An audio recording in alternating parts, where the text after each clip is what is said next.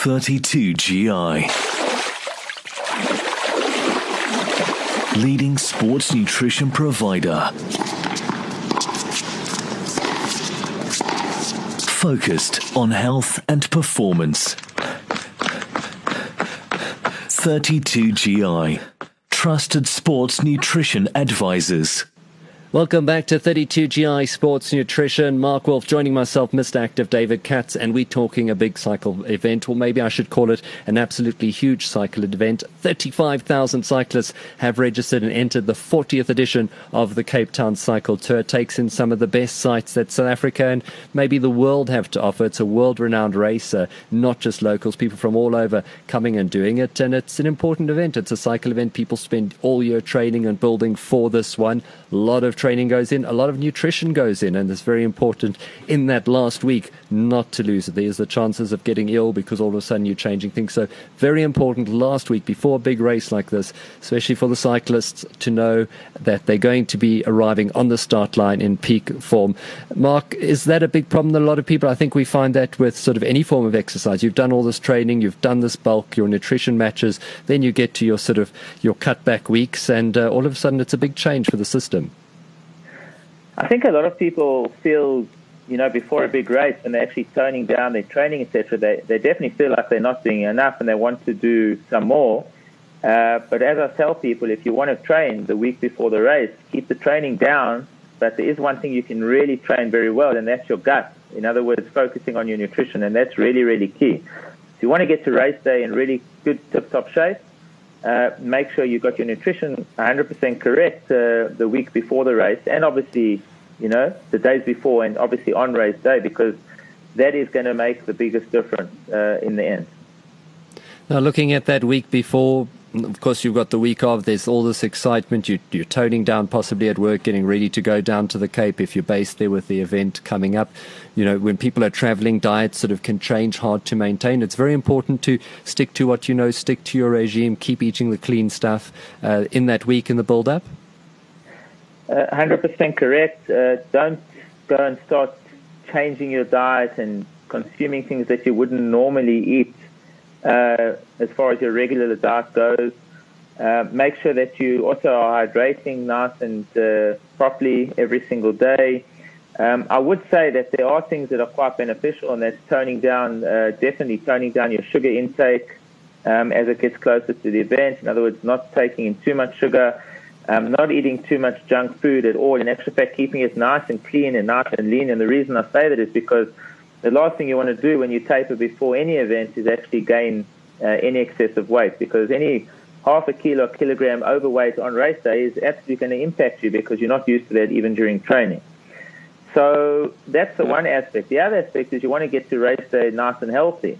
And there's one sure way to make yourself unhealthy and to lower the immune system, and that's actually eating nonsense. So by eating cleanly, hydrating properly, and trying to keep it um, as wholesome and as natural as possible as far as the diet goes, you actually you actually um, keeping your immune system strong and uh, and then obviously mitigating the risk of falling ill.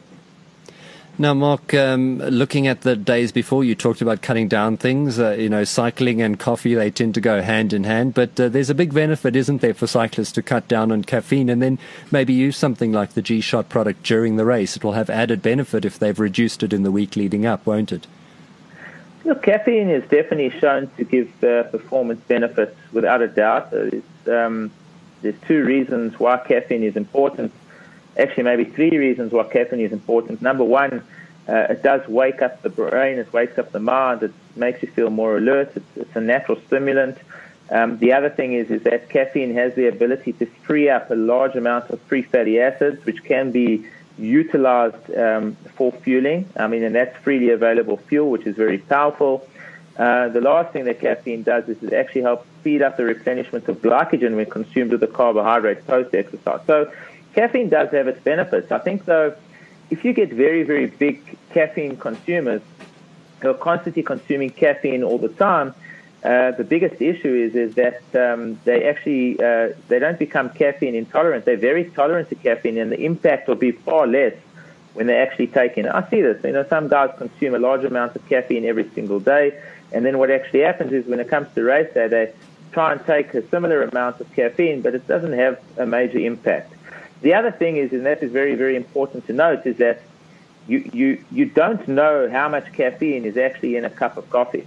So you can go and drink a cup of coffee and it can be very, very strong, but there's no way to tell how much caffeine is in it. The strength is not related to the, con- the caffeine content whatsoever. So measurable caffeine intake is really, really the, the, the key thing here when it does come to racing. And you need to know how much caffeine you're consuming before or during an event and make sure that you, you take in the right amount. And generally, we look at one to two milligrams of caffeine per kilogram of body weight uh, consumed a couple of hours uh, before the onset of a race.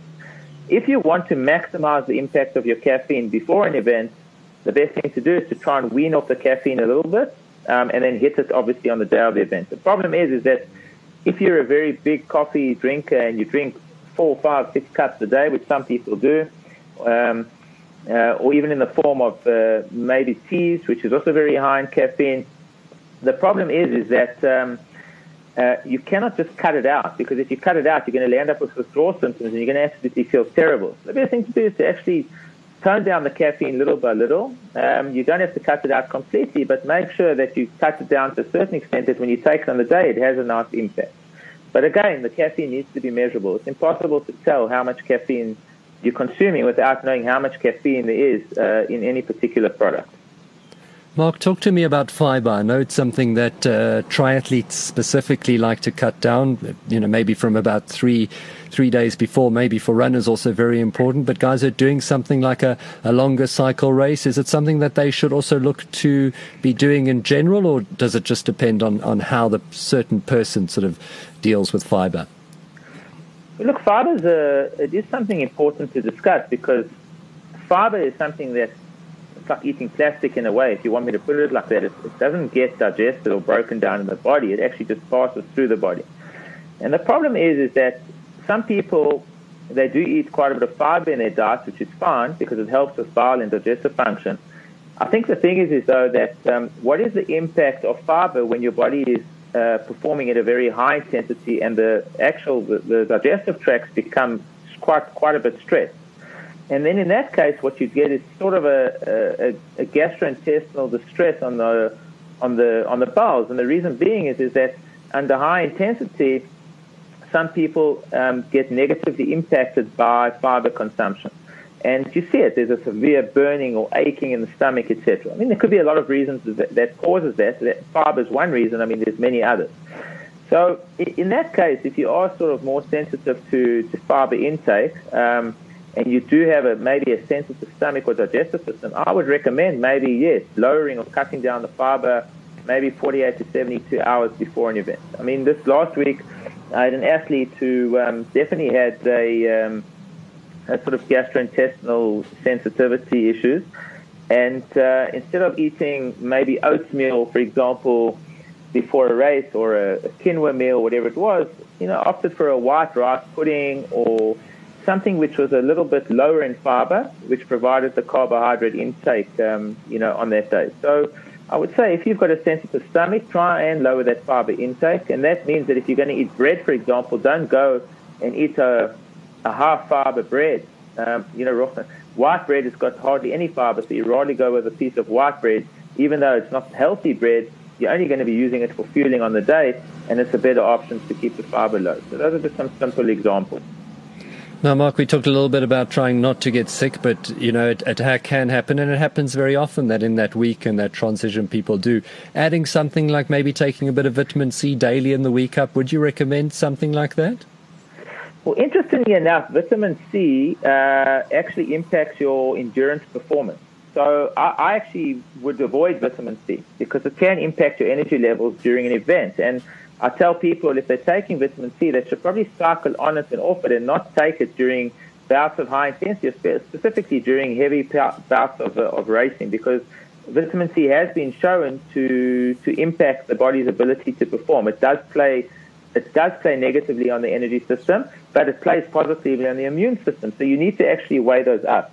I think what I would look at more is taking things like uh, zinc, for example, which is absolutely brilliant, and it also actually um, aids sort of um, uh, liver function as well. Um, it does help with immunity. Uh, there's the vitamin B1, 6, and 12s, like the Neurobions and the vitamin B complexes, which are actually quite nice to take. I mean, you can get that um, in tablet form as well for those people that don't like to get injections by their doctors, but, but without a doubt, um, uh, that also helps uh, boost immunity. One of the biggest things we know that does boost immunity is, and as I mentioned before, eating cleanly and sleeping well at night. I mean, the more sleep you get and the more rest of the body is, uh, the far better as well. The immune system uh, strengthens and recovers. And um, and just to also probably avoid places where or crowded places like maybe try and stay out of gyms or steam rooms etc where where germs probably run around rampant and the chances of infection are a lot more. It really all depends on how hard you've actually been training because we know that hard high intensity training lowers the immunity. And uh, and, and and and once you've finished a, a strong training bout and you want to actually um, get to some place or a race in, in, in you know, with a strong immune system, the best thing to do is to try and avoid contact with people that might be uh, ill or, you know, any trying to avoid places where you might have a high risk of exposure to getting illness. Mark, talking about a sort of another supplement that's that's very common, and of course, 32GI is a great product, uh, True Mag, magnesium. Look, nothing beats training and having the right training for the intensity you want to ride at, but there is merit once again in, in, in adding some magnesium to your diet in the lead up to an event. Look, magnesium is probably one of the most critical, I would say, minerals that anybody could consume because there's a lot of benefit to it. And uh, first of all, magnesium is very much utilized in the creation of ATP, and ATP is really the fire that ignites the um, the muscles, and, uh, and and that's and, and that's basically what causes muscle contraction. Yeah, So so yes, magnesium is very critical from an energy point of view. Um, it also helps not just with energy, but it, it helps calm the nervous system. So taking magnesium before you go to sleep at night uh, would allow the nervous system to relax a little bit more and um, and allow you to get a better night's sleep. So it does have its benefits, and it also has shown to delay the onset of, uh, of muscle fatigue. Now, Mark, you've been down to Cape Town plenty. You've been in and around the race. To you, what is the most special thing about the event?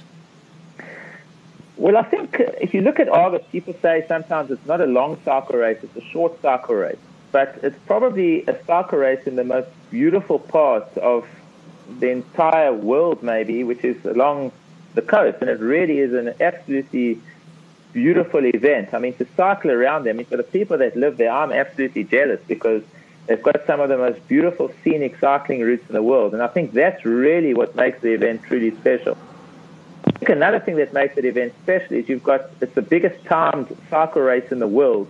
And as you mentioned earlier, I think the number is what 35 to 36,000 cyclists all coming together on a single day um, it's crazy when you think about how an event like this is completely controlled with full road closure, amazing safety, and um, and if you look at it from that point of view, I mean, it's, it's one event that's definitely it's on the bucket list, not just for South Africans, but for anybody worldwide.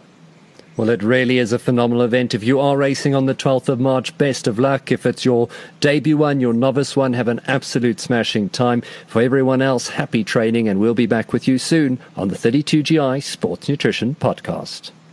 32GI. Leading sports nutrition provider. Focused on health and performance. 32GI. Trusted sports nutrition advisors.